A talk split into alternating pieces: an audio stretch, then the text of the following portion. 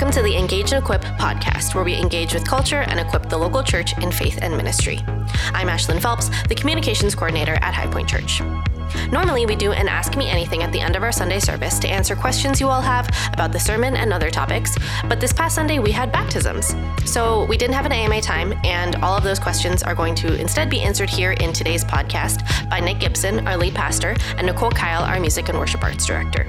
If you have more AMA questions for Nick, all you have to do is email us at podcast at highpointchurch.org, and we'd love to answer it in a future episode. You can also join us for future AMAs on Sundays at 9 a.m. at highpointchurch.org slash live. Thanks for listening.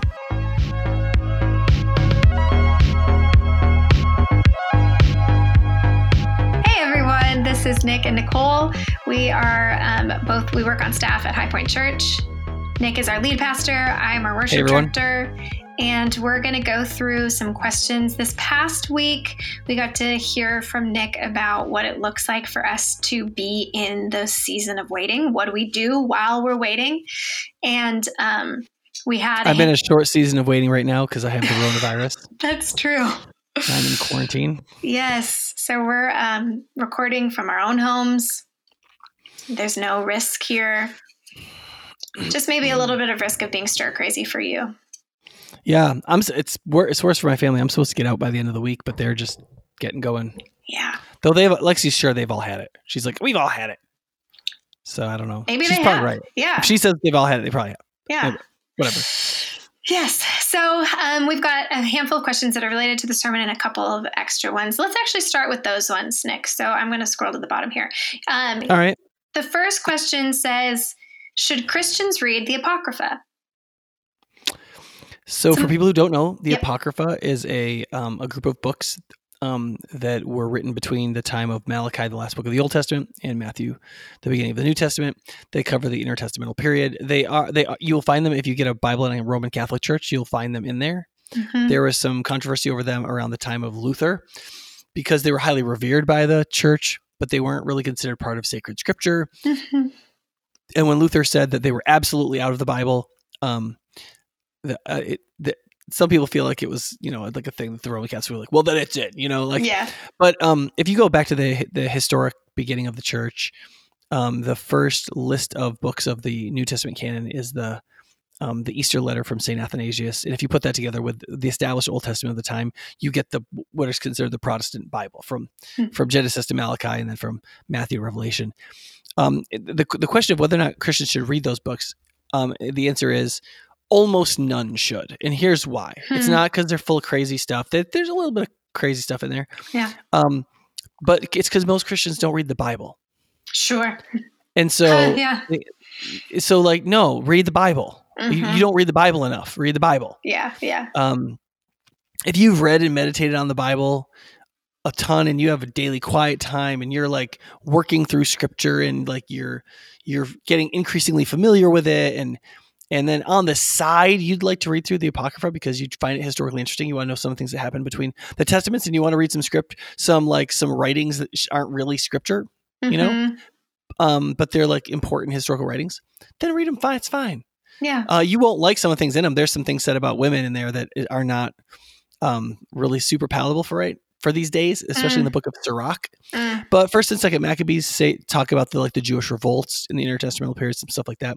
But the important thing to recognize is that the church at no point considered them scripture Hmm. on par with the Old and New Testaments. Okay. And so they are part of the writings of the church, broadly speaking, but Sure. not the scriptural ones that we believe um, are the Word of God written. Yeah.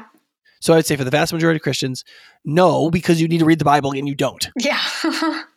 that's You know. such a, that's like not, I, sh- I feel like I Such shouldn't be. pastor sur- answer. well, no, what I was going to say is I feel like I shouldn't be surprised to hear that answer from you, like for that reason. But that just isn't what I was expecting to hear. But that is very helpful. Yeah, I mean, It's I've read the Apocrypha, of course, because like I'm supposed to be a scriptural scholar and all that, and it is good background historical information Yeah. that is somewhat helpful. But I mean, I, in some ways, jo- reading Josephus, History of the Jews or Wars of the Jews, would be Uh-huh. You know similar. Like it's it's like sort of historical background written by people from those times that you is generally helpful to get a feel for the times. I do think that one of the things that's cool about reading non scriptural, historical, religious writings Mhm. is you begin to get a feel for how remarkable the Bible is. Hmm. Like there's so many people who she's like, you know, if you become a historical scholar and you read all these other, you know, ancient books, you'll see that the Bible is just like all of them. And the only reason it stands out is because, you know, it's the only ancient book you've even read. yeah. And as somebody who has read a lot of ancient scriptures, I find that to not be the case. Uh huh. I find um, this the Christian scriptures to like stand out dramatically Yeah. from other writings, and it's one of the sort of natural proofs, I guess I would say, Mhm. like a circumstantial proof Yep. of the divine authorship of Scripture is that it. I think it really does stand out Yeah. pretty dramatically. Yeah. Um, okay. Well, thanks. Next question. Do you disciple people? And if so, how do you decide who to invest in? Uh, the, the answer, I think this means me. Like, I, Yeah, it sounds think- like it's a question for me, like so. Nick Gibson. Yeah. Um, so I'll answer this from the perspective of very busy leader, um, husband and father of kids who need attention. Like in this kind of a life stage with this kind of a ministry, Yeah. what kind? how do I think through how I make the decisions about who to disciple? And the answer is yes, I do disciple people. Yeah.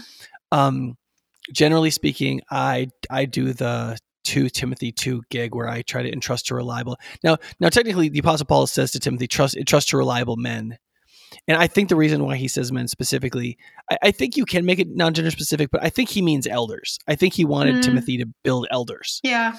and I think he did mean men in that case. But I don't think that that means anything in particular specific to gender. I think he said you should invest in people who will become the sort of reliable people who can invest in others. Yeah. And so I look for the I look for like the top ten percent of that is what I do. Yeah. Um, oftentimes these are people on our staff team, small group leaders, um, elders, elder candidates, hmm um, younger people who are. So one of the, the bigger things I do relative to this is I do the cohort thing with people I think could be elders, most of whom are in their twenties right now. Yeah. And we meet for 12 to 18 months going over like how to be an elder. That's training that like only I can. I mean, there's not a lot of people at our church that can do that kind of training. So I Mhm. try to do stuff only I can do. Yeah. Um, and and yeah, so and then other than that, I try to go all the way to the bottom of the barrel. Besides that, and like I try to do evangelism, like with people who mm-hmm. don't know Jesus and need a lot of help coming to believe in Him. Yeah. Can you answer that mm-hmm. question now? I think that's helpful and good because I think that's what this person is asking. Now, can you go a little more broad and give a little bit of like, I mean, you already did this kind of, but how should mm-hmm. people think about who they themselves should invest in? Um, I, I do think there's something to fit in whether or not you can rope people into what you're already doing. So there's there's a guy in the church that I've spent some time discipling named Andy, and one of the reasons why I've spent time with him is because he came to play basketball with me. I was like, look, I drive to the east side twice a week, and I'm in the car for 35 minutes each way, and that's an hour and 10 minutes. So if you want to spend time with me, there's an opportunity. Your Scott, your husband's like this was like this too, right? Like Yep. Scott was willing to drive basketball because he liked to play basketball, and we spent time in the car together. Yeah. So there's a number, there's a number of guys over the years that are on the west side. They played basketball, other places. I invited them to come with me, and they just didn't do it. yeah. Um, uh, there's other people who are like, "Hey, I'm going to be out in the garden pulling weeds and like digging stuff up. If you want to come, we can have hour, hour and a half to talk." Mhm. And some guys go, "That sounds great," and they show up, and other guys don't. Yep. And in some ways, that that you're like, there's what I would call leisurely discipling, like the Mhm. people that aren't like built into my schedule that I try to pull into my leisure. Um, there's some guys Yeah. I've taken fishing. You know, they like to fish. I take them fishing. So I would say if you're busy and you got to do a lot of stuff, pulling people into your leisure is one way to do it. Yeah. Um, um, other than that, I, yeah, for me, it's strategy. I'm look, I'm looking for people who will be productive. hmm Yeah. There was a book that I read. I think I was in college when I read this, um, but we've talked about it on the staff team before. Master Plan of Evangelism, um, which it's Yeah, Robert Coleman was one of my professors at Trinity. Yeah, yeah, and I thought that was such a good book. I mean, it's. I think he has also written one called Master Plan of Discipleship, which I have Mhm. not read, but I He's felt, only written like 40 books. So Okay. But I felt Yeah. like Master Plan of Evangelism was so good for also discipleship, thinking through who are the Yeah. people I'm going to invest in and who are the. Yeah. So that's a that's a really good resource. It's a very short book. You know, Coleman is still alive. I bet he'd come on the podcast if we asked him. You should. Because I think it, I think his career's kind of slowed down. He's got to be in his Yeah. 80s now.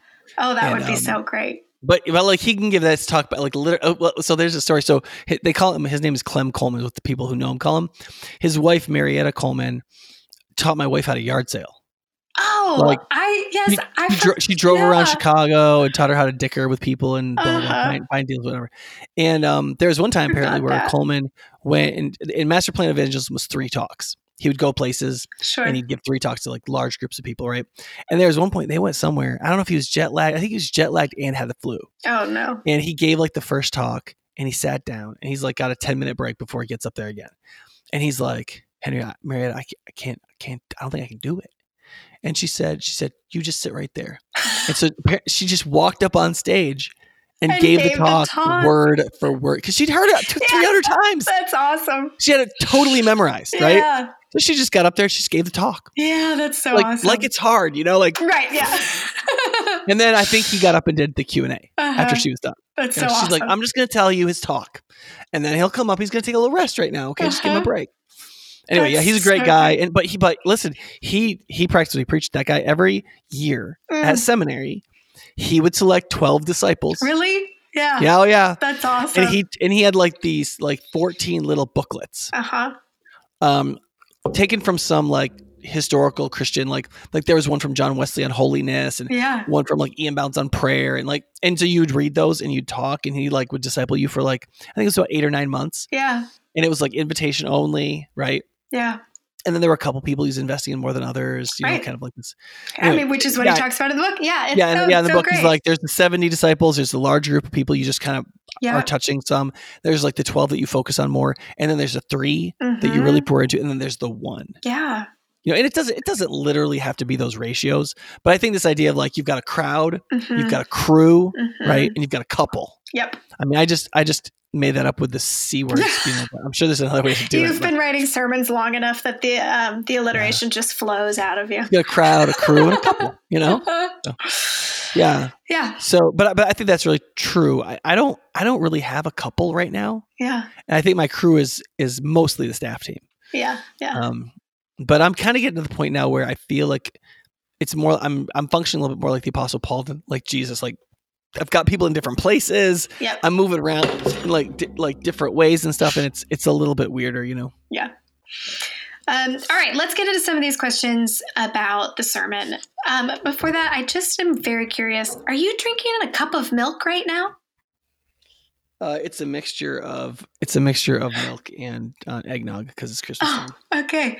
It's for those who are listening. It's eight thirty p.m. when we're recording this, and it just looks like Nick's drinking a, just a cup of milk right now.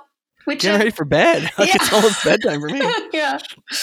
All right. So let's um let's dive in. Okay. So in your sermon, there are there was um a section of the sermon where you talked about so this was again what do we do while we're waiting and you had two main points one is we don't do what is supposed to be god's to do Right. and then the second is okay then then what do we do we steward what is ours to do and so you had this whole list of some of those things that we could do there were six i think Mhm. in that list these first questions that i'm going to ask are related to that list so um, just to give a little bit of the context so this person said one of the things you said to do is that we should exert patience. And this person writes, How do you exert patience when you struggle being patient?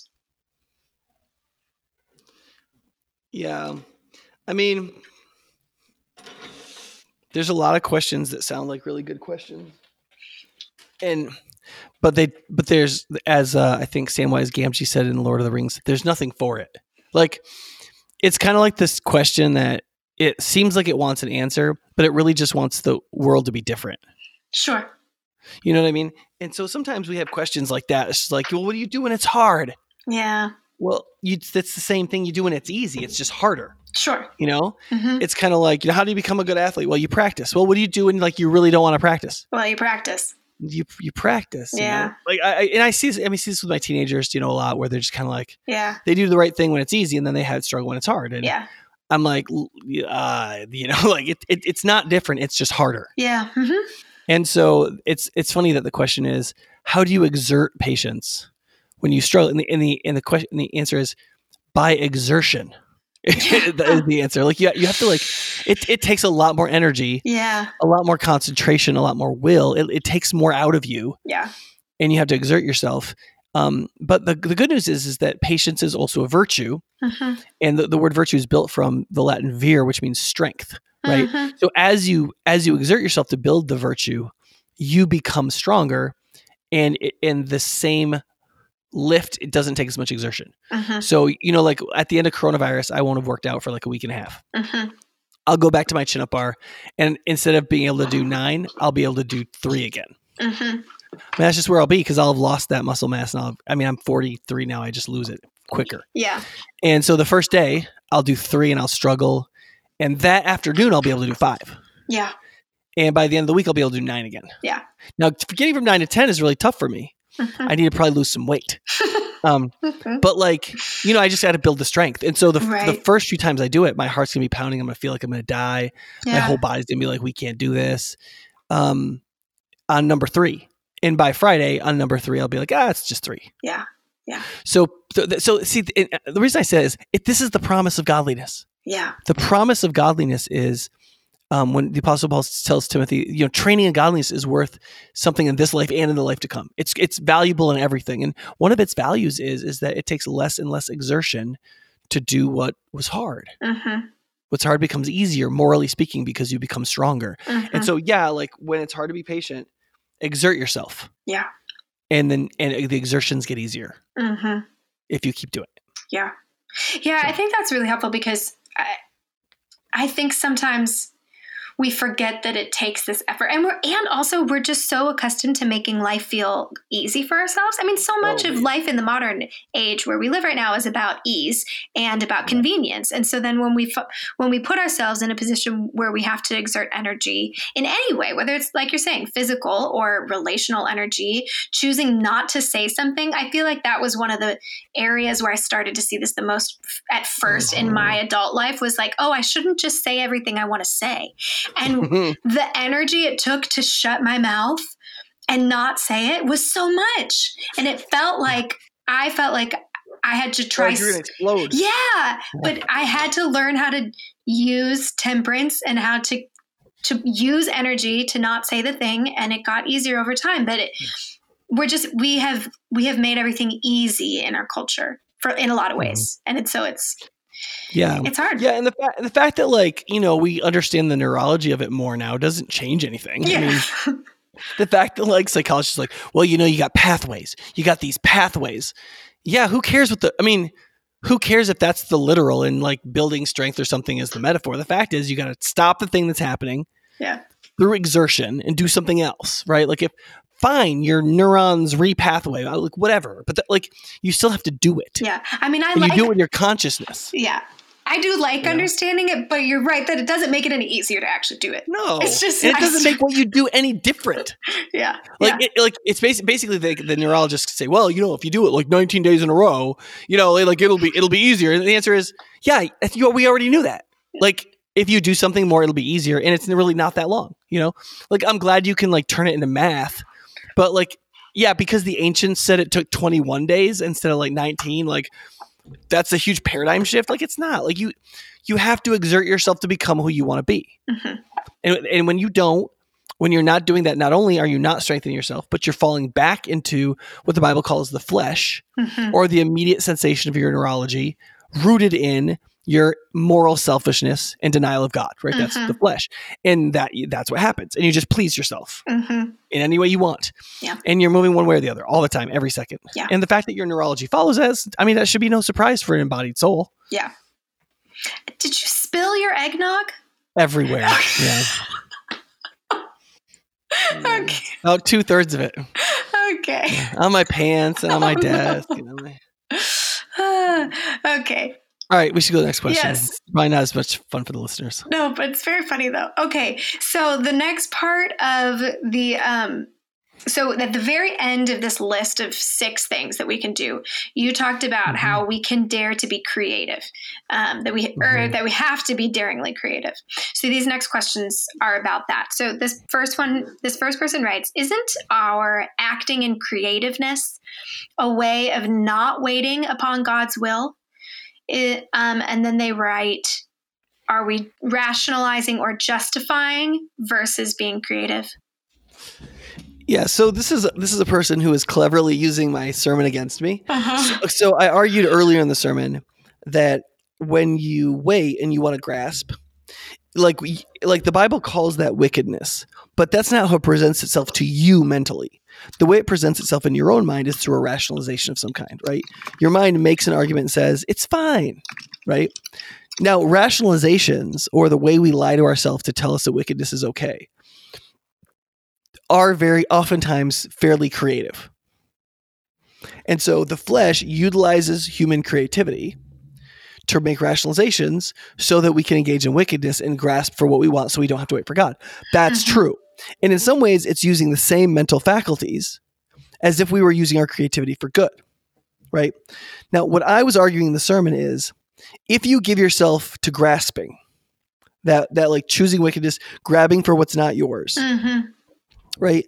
Your creativity will be used in towards wickedness, creative ways to be wicked, to grasp what isn't yours, and creative ways to rationalize in your own mind how you're being a good person and how this isn't a sin. It's not really wickedness. It's fine for you to do whatever you want. hmm When you reject that and you say, I'm not going to do anything God says I can't do, right? Um, but I wonder if there is more that can be done through resourcefulness hmm right? When you shut off not doing not doing what God says you can't do, you're shutting up a certain kind of rationalization and a certain kind of creativity for grasping, and you're turning your creativity to what it's supposed to be used for, which is figuring out how to be a good steward in the situation you're in, right? Mhm. And so you're what you're trying to do is you're because because creativity is like empathy. It's not a virtue, it's a faculty. Right. Mhm. Now, both empathy and creativity are faculties that, that can be virtuous in the sense that you can build their capacity. Like, you know, you can build your creativity by doing certain things, by adding certain things onto it, but it's essentially a faculty. The question is, are you using it in the right direction? Mhm. And what I'm encouraging people to do in waiting on the Lord is if you understand what grasping is and you reject it wholesale, the wickedness of grasping, Yeah. and you also reject being stuck, right? Waiting around for God and doing nothing in a place where He never promised He'd do anything. And it points you back to God. The question when you get pointed back to God is, what's my, what am I, what am, what's my job and what's His, hmm right? The stuff that's my job, what's the most creative way I can get it done? Yeah. And if it's His job, then what can I do while I'm waiting Yeah. after I've explicitly asked Him to help me? hmm you know, what do I do? Right. And and so you, what, you, what we're trying to do is we're trying to get our creativity working for God rather than our creativity working for the flesh. Yeah. Yeah. And that comes that comes through a spiritual and moral exertion to get these faculties that God has given us that the flesh is damaged, that sin is damaged, and they tend to want to serve the flesh. We need to get them to serve the new law of the spirit hmm through the regenerate heart, through the exertion of faith. Yeah. You know? Yeah. And, and that's I mean that's what discipleship is. That's what godliness is. It's, it's exercising faith and learning to walk in the spirit towards your human being, hmm which includes all these faculties that God has given you by making you in his image, which includes empathy, the capacity to feel what others feel and have a moral emotion, but also creativity, your ability to see dream up new things and, and to create things that didn't already exist. These are all faculties that God created us to use in his service, right?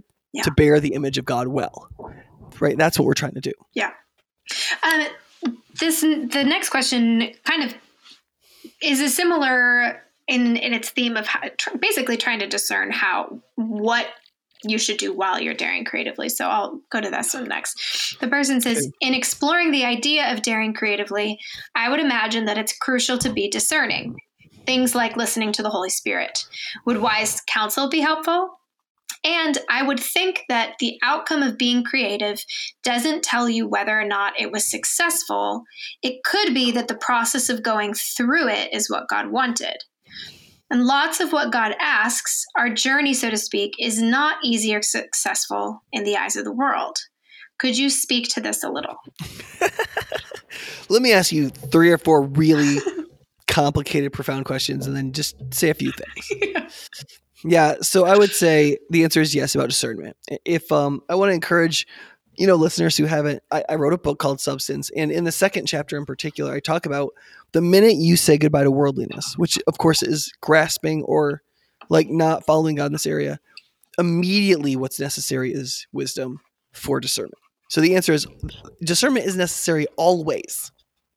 There's there's hardly any part of the Christian life you'll ever be a part of in which discernment won't be an enormously important um, faculty. Mhm. Now, listening to the Holy Spirit can can be a portion of that, but I think it's important to recognize that there's I don't really know anywhere in the Bible that tells you that you should listen to a message from the Spirit like it's a sentence, like a direct statement, Mhm. and do it. Mhm. I'm not saying it doesn't happen. I'm not saying like I think that's what a word of knowledge is referred to in 1 Corinthians 12. But that's not something everybody experiences. That's a gift that some people have and some people don't. Same thing with prophetic words. That's a message through the spirit, right? It's it's truly through the spirit and it's a message. That's great. But it's it doesn't come to everyone the same way. It comes Mhm. through people who have a particular gift. So um so yeah, listening to the spirit whatever that means. I mean there's we, there's other podcasts we've done on that. Yeah. What, what it means to listen to the Lord. But yeah, I mean wise counsel. Uh, um I have like a a picture that we hand out sometimes in counseling at High Point of um like how to discern God's will and it's got like eight faculty things in it, right? It's like like what's in your heart to do when your heart is right with God. What do other Mhm. people say? What do you have real opportunity to do? What does the Bible forbid or say is very valuable? Right? Yeah. Um, it's like a bunch of those things. And and you you think you think through as many of those as you can. And and and usually wisdom will arise from that. What I call that process of discernment is reading the providences. Like Mhm. I, I'm looking at what's going on. I'm looking at what God has put in my heart, and I'm also looking at what God s- has said, yeah. and I'm looking at what other people have done and what their judgment is, their discernment is, and I'm putting all that together. Mhm. It's always a stew. It's never a Yeah. it's never a steak. You know what I mean? It's always a bunch of stuff together. Mhm. So yeah, I think so. Yes, discernment. Yes, wise counsel is helpful. I think the other thing this is getting to is that you won't always know if what you did was quote right, the right thing. Yeah. Um, because sometimes I think you'll do something that's really godly and terrible things will happen. Right. And I just I don't think you can. I don't I don't think you there. I don't think you get quick feedback like that. I think that's why God's word is so clear on so many things because if you went through your life discerning God's will based on what happened, like you would be in in big. So let me give you like a weird innate example of this. So Mhm. last weekend I did this tree job where I cut down like nine trees in two Mhm. days. okay. Mhm. And it's something I do on the side. I really enjoy it. I make a little bit of money, but it's mostly fun. I do it with people. My family does it together. My girls work with me. We have lots of firewood from it, right? It's just it's like a thing I do. It's Yeah. a hobby that doesn't cost us money. It just makes us a little, right? Mhm. So I get kind of done with this whole project, which was a huge hassle, but we made a decent amount of money and it was a great family work day. Yeah. You know, it's a couple of family work days. And the uh, the chipper that I had rented from a friend disappeared Yeah. right? And there's part of me that occurred to me. I was like, God, is is this you telling me you just don't want me doing this crap? Uh huh. Like, is it like when things like that happen? It's like it's harder than it should be. Yeah. I mean, should I take from that that like you don't you still want me doing this? Because that would have like to replace a chipper would have been like half or more the money I'd made in the job, and it would have just like kind of wiped out my gains, you Ah. right. know. Yeah. And I was like, maybe God doesn't want me to do this. Maybe I'm doing this for the love of money rather than just enjoyment. And maybe this is should be fitting in my life right now, you know. Mhm. And I thought about maybe that was true. And I thought, yeah, I don't know. Right. And then like two hours later, I found the chipper. You Like found guy it. took it. Yeah, he thought it was free and just took it. I put it on Facebook. I saw your Facebook post. yeah, and one of our close friends, like, it was literally by his house. He was like, "Crap, it's right there in the driveway, that guy's driveway. So I like found it like Wow. a couple hours later, right? Well, does that mean God wants me doing it? I, that's not a that's not a sign. Like, yeah. I mean, I don't think God's using it as a sign. It's just like, but like when things happen, Yeah. and they affect you emotionally really hard, people tend to intuit, well, that's God. right. When really it's throwing your emotions for a loop, yeah. you know? And like it's easy for you because when things happen like that, you we want to imbue them with meaning, hmm right? But the problem is the event doesn't interpret itself. hmm Maybe I was just stupid and shouldn't have left it on the curb, Right. you know? Yeah. So I, I think that's true spiritually too. That like when we're discerning and we're trying to like listen to the voice of the spirit and so on, um, I think people get really sideways and they and you get really emotionally involved, and then and then you get confused by stuff that you want to happen. So like Mhm. I've met guys who want certain girls to marry them, and so then you know they got hear God's voice that God's telling them that this girl's going to marry them. Yeah. You know, Uh-huh. and like i mean well this this may offend some folks but um there are some christians right now that are like very amped up that god told them that donald trump won the election Huh. and so like right now they're doing all kinds like marching on washington and calling it a jericho march and they're like you know, we're gonna God's with us, and we're gonna, you know, we're gonna get the right outcome of this election, which is that Donald Trump won, and you know, like as a Christian, I'm kind of like, all right, that's all cool and everything. If God said, let's do that, but like, I also think God might be able to help us find some real good physical evidence of voter fraud Right. on the scale necessary to overturn some of the key states. mm-hmm. Because I mean, I, I mean, this all along with this thing, I've just been kind of like, well, we'll see, Mm-hmm. right? Like these people are going to go to court. All these people say that they've got tons of evidence, right? Mm-hmm. Well, that's great because we'll see all the evidence and then we'll know, right? Mhm. And but now we've got some Christians, like some that I really respect, like Eric Metaxas, um, was Uh-huh. was uh, and so he's like leading this thing, and like Eric Metaxas wrote, you know, the, Yeah. this award-winning book on Bonhoeffer, Right. and like he's a really smart guy, like an Ivy League dude, and he, it just feels like he kind of lost his way on. I mean, it's what it looks like to me right now, at least. Yeah. And um, and I think it's because they feel like they're hearing from God, and like God is leading this, and like it's got to be right, and they're they think they're reading the providences, and then they like they've bought into certain assumptions, which is leading in a certain direction. It doesn't feel like they're able to be like ah. I don't feel like they're able to clearly discern Right. right? Because obviously, if you like the president, I the idea that he, the election was stolen from him is like emotional catnip, Mm-hmm. and that that can present itself so much like feeling an internal impression Yeah. that you might feel was like from God, and so. I- I'm always careful to tell Christians that the discernment process should be listening to God or reading the signs. mm-hmm. Ultimately, you should be prudently behaving in relationship to the written word of God and wisdom Mm-hmm. and including the circumstantial stuff that you think you're reading God's providence. But you, I mean, you can always read the providences wrong. Yeah.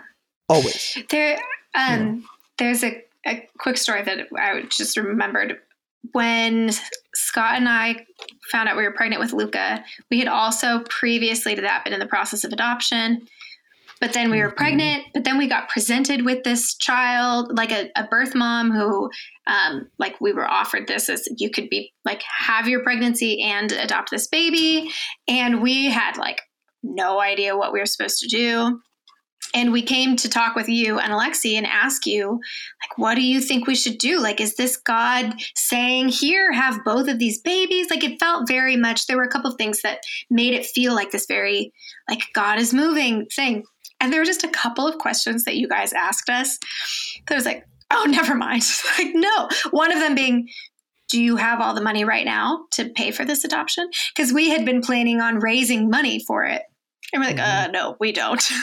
like, well, maybe that would be part of the providence that God would have, you would have had it already, maybe. and Yeah. there, I mean, there were a couple other things like that, but I just think that it is so easy, especially when you said like be, when they become these really emotional decisions, it's really easy to see meaning in everything, Mhm. and you can get, you can lose Yeah. your way. Yeah. And sometimes it's partisanship. Sometimes it's, but, and sometimes it's like straightforward spiritual ambition. Like you're like, why would you think, how would, why would God want to do less? Yeah, Right? Because Yeah. God's like wants to bring redemption. So, like, if you have a chance to have a baby and care for one, yeah, why wouldn't he want to do the more rather than the less, right? Because the more is better, right? It's more Uh-huh. good. It's happening. So like that's probably what he wants. And the answer is that's also the way to to like drive yourself mad. oh, And yeah. he never and God never says that. You know, Right. Like that there's nowhere in the Bible it's like if you can do more, you should. yeah, Like there's actually a principle that's the opposite of that in the Bible called the Sabbath. Like right, no, like you should work and then you should rest. yeah.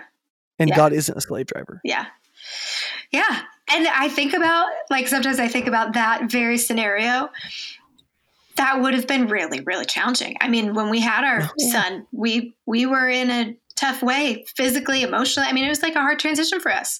And I think it's really hard sometimes that that principle you just said. I mean, yeah, like I I find myself falling into that all the time. Well, of course I should do more for God. Of course he would provide more in these things rather than, oh, maybe he wants us to experience rest and joy in the season with just one baby and not 2 mm-hmm. But anyway, Yeah, yeah. And, and honestly, I think for most Christians, one of the things you have to deal with is like, who knows? Yeah. Like, I mean, if you would have uh, d- done both, like, so I mean, we would have like done our best, and like, Yeah. you would have done your best, and maybe that would have been fine, and like, or maybe God has some really interesting providence this way. Maybe He wanted the adopted kid to have an older brother rather Yeah. than a like a equal. I mean, who? I don't know what's going on. All you Right. can do, you, I don't think you can look back and be like, well, we did God's will. hmm No, you but you did God's will in the sense that you obeyed God's revealed will. Mm-hmm. Yes. That's it. You did. Yep. You did. Uh, you did a good Yeah. that was before you to do. Did you do God's like special, perfect, predetermined will?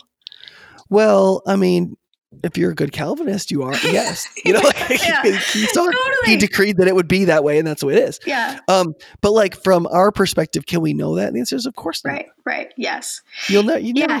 I I think I have found that living in the hypotheticals, and honestly, it's the time where I feel like I learned this the most was in like seasons of waiting, where living in the Mhm. hypotheticals just is going to make you go crazy.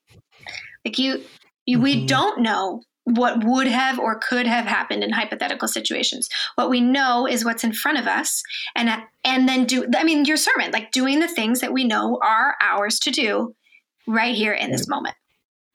Right. There's plenty for you to do. Yep. hmm Yeah. Yeah, I mean, you've heard me say this a hundred times that like God's will is that we do His revealed will, that which He's spoken Yeah. and shown, and not try to do what's His in His secret will, because that's why it's called His secret will. It's secret, and you don't know it, and it's not your job to do it. Yeah. And Satan's temptation is to get us to ignore and rationalize God's revealed will, and focus us on His secret will. So we keep begging God to tell us His secret will while we're not doing His revealed will, hmm which is the perfect demonic temptation Yeah. because you're trying to be God Mhm. and not being a human. yep. Yeah. And I, I always have to tell people, listen, just you let God do his secret will Mhm. and you do his revealed will and it's going to, it'll come together beautifully, Mhm. you know? Yeah.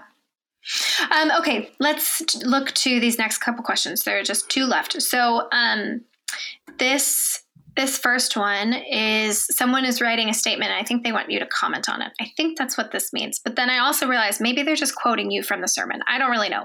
So I'll just read it. They say, Yeah, yeah, that's a quote from me. Okay. Well, then maybe they're just thanking you for this quote, which is No intelligence in the universe understood the creative power exerted in the coming of Christ. Yeah, I mean, if if either the wicked men and women who crucified Jesus, the devils that inspired them to do it, knew what they were doing, they wouldn't have done it. Yeah. Yeah.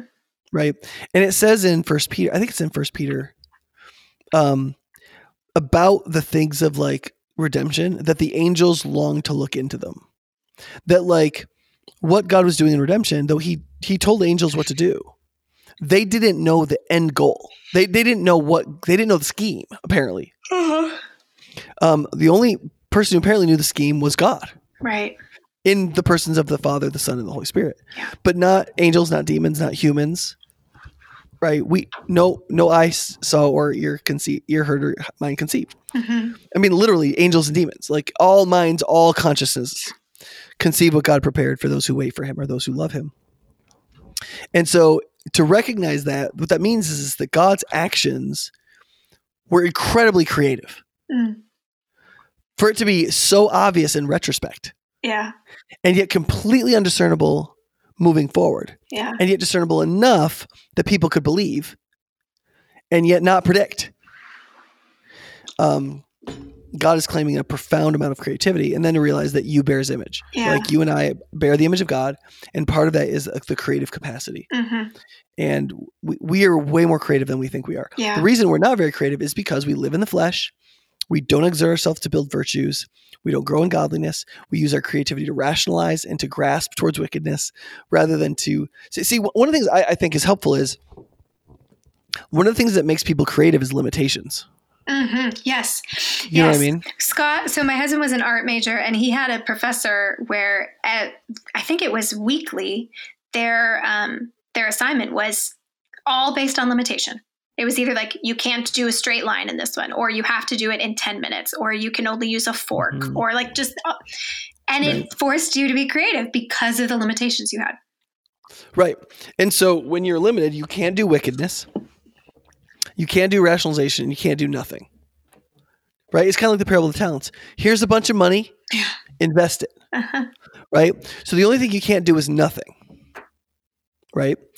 And so but but we're all lim- we're limited by our opportunities, by our capacities and so on, right? So um so if, if like if there was no such thing as wickedness and we could be as ruthless as we wanted, you know, we'd get a lot of things done really ruthlessly and uncreatively. Mhm. But the moral limitations and the structural limitations and the spatial limitations and the temporal limitations and all these other limitations we suffer under are also things that force us into radical levels of creativity. And it's a really cool thing. Mhm. And so if if you if you put away sin and you put away your creativity from rationalizing and you say, what is God what kind of things does God want to do? And what is in my hand? And what can I do? yeah. It you'll it'll really spur your creativity. Yeah. You know? hmm Um, okay, let's go to the final question. This person is, uh, they say, Mark 6 5 says that Jesus seems to say that he could not do any miracles and seems to say that his power was limited by the people's lack of faith in this situation. The idea that a God's power is proportional to a believer's fervor seems pagan. Could you clarify what is happening in this passage?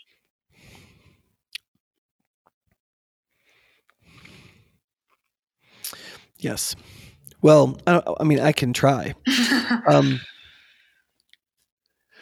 yeah. So, one of the ways we, we tend to read scripture is canonically. That is, we read it in relationship to other scriptures, um, at least within the book itself, right? And so, if you read the book of Mark itself, then you wouldn't get the you wouldn't get that idea, Hmm. right? So there's something um, I don't know. You might say it's a little odd in that passage, um, and I, I'm always a little careful with that one because people have tried to extrapolate that to basically mean that like um, praying in faith is how much faith you have is the most important thing Mhm. as to whether or not anything happens. Yeah. Right. So let me let me make um, one distinction first. Um, oh, sorry, I had the wrong gospel here. So one distinction is the pagan view that a god has as much power as he is worshipped or fed, right? Yeah. And that's that's that is a pagan idea, right? Um, that um, it's a, it's kind of like the movie Elf, right? Uh-huh, the, like yeah. the Clausometer, Uh-huh. like that. Um, he's got as much power as people believe in Christmas, have Christmas in their hearts, and yeah. like express it. And that there were pagan ideas that the gods were like that. That the the gods would pass away when people stopped believing in them. Uh-huh. Um, the most um, literalistic reading of this would still would be that. Um, what this seems to mean is is that um, God's miraculous work is is um, contingent or conditional on the human beings believing in Him. That is he that is he unites it with faith. That Mm. like you have to believe in God for God to do a miracle for you Mhm. because the purpose of the miracle is to confirm faith Mhm. right and so in that sense miracles in jesus ministry at least in early mark are interesting because they're meant to confirm and build faith Right. but they can only happen in the presence of faith Mm-hmm. so there's a certain amount of faith that's kind of like so remember the passage in hebrews that says um, for without faith it's impossible to please god anybody who um, anybody who wants to please god has to one believe he exists and then he earnestly um, what is it he earnestly something those who seek him but anyway he wants you to, to earnestly seek him right Mhm. and that's like what you might call prevenient faith or the faith that comes before real faith Mm-hmm. right Th- that's what the, that's what like john wesley people called it they, they actually called it preventing grace but prevent in that in old english meant comes before Mm. Mhm. so preventing or prevenient grace means the grace that comes before faith Yeah. and so the idea was is that there had, there was a certain kind of prevenient faith there was a certain amount of faith that you have to have in order for something to happen so that you would really believe Mhm. and so what Mark 6 seems to be teaching is, is that Jesus taught these people and did certain actions to stir up their faith. And they didn't they didn't even preliminarily believe. Yeah. Sure. Um, they were against him. They were their minds were set against belief. And in that context, God was not interested in like pouring out miraculous power. Like the Father didn't unleash Uh-huh. that power in that context because it wasn't appropriate because of their lack of faith Yeah. right? And as somebody who has seen people who have experienced miracles go terribly awry Right. because it they didn't continue to combine it with faith, I know and have seen dest- how miracles can end up being really spiritually destructive for people, even though God gives them in completely free and loving ways, hmm but people like they're free of their pain and they, they just walk away from him because Yeah. life's good, Right, right. you know? So anyway, I, I yeah, I, I think uh, there's a difference between Jesus in his in his role as Messiah, b- having certain limitations, including miraculous limitations. Um, in terms of like it says in John's gospel that he's doing the will of the Father, and there's certain things he can't and won't do relative to certain other things. And in this case, it appears as though there's a certain kind of preliminary faith that is necessary for us to exert or to have hmm in order for him to do certain acts. hmm Because miracles only produce good when they come into a, co- a certain kind of context in the human mind. And if the human mind is set to misinterpret them because of unbelief, hmm God doesn't give them. Yeah. Does that make sense? And so in a situation like that, Jesus could be in a situation where he he couldn't really heal very many people. Mm. Now it's funny because it says, except he laid his hands on a few sick people and healed them. But he was amazed because of their lack of faith. Hmm. Right. So it says he could not do any miracles there except lay his hands on just a few sick people and heal them. So it's funny because he did heal uh, some people. Yeah, some people Mhm. got miraculously healed, yeah, but but just a few. right. And so um it seems to say that there's power in Jesus to heal. There's plenty of it. hmm Um, but there that there is a there is a context in which God does miracles, and there's a context in which He refrains from it. hmm And I actually, fr- frankly, think that that's a real thing. I think it, it operates in the church today and in America today. Hmm. Um, there, uh, it is kind of funny that there. I have not yet been in an Indian church in which there were numerous stories of miracles, Hmm. at least some of which seemed really credible. Yeah, um, and very few American churches. And I, I think it partly is a context of belief, not just, and it may have to do with sophistication.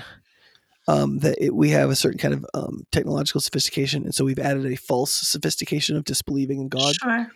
and in this in spiritual realities. I, I'm not. I don't. I don't claim to be able to diagnose it, Yeah. but I think I, I don't think though that the logic here is pagan. hmm That the gods have as much power as the believers believe in them. Yeah. If that if that were true, then Jesus would have a equal amount of miraculous power everywhere in, Naz- in Israel because the same number of people were believing in him, hmm right? And he and he becomes he's incredibly potent in the, his ability to do miracles early in his ministry. So it doesn't build over time as pe- more people believe in him. There's just no relationship like that in the scriptures to Jesus' miracles, Yeah. and this is sort of a, a strange situation. And so you you instead of saying, "Oh, look, that looks like pagan logic," if you compare it to the Druids or something, you know, like other pagan myths from England.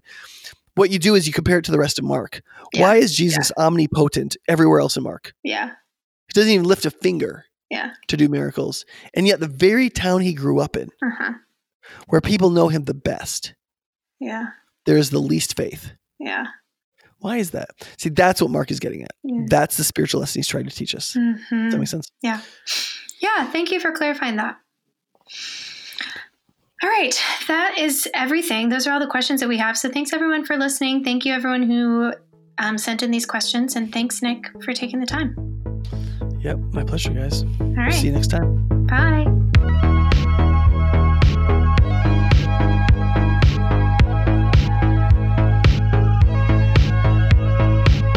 Listening to this episode of the Engage and Equip podcast. If you have a podcast idea or a question you'd like answered on the podcast, send us an email at podcast at highpointchurch.org.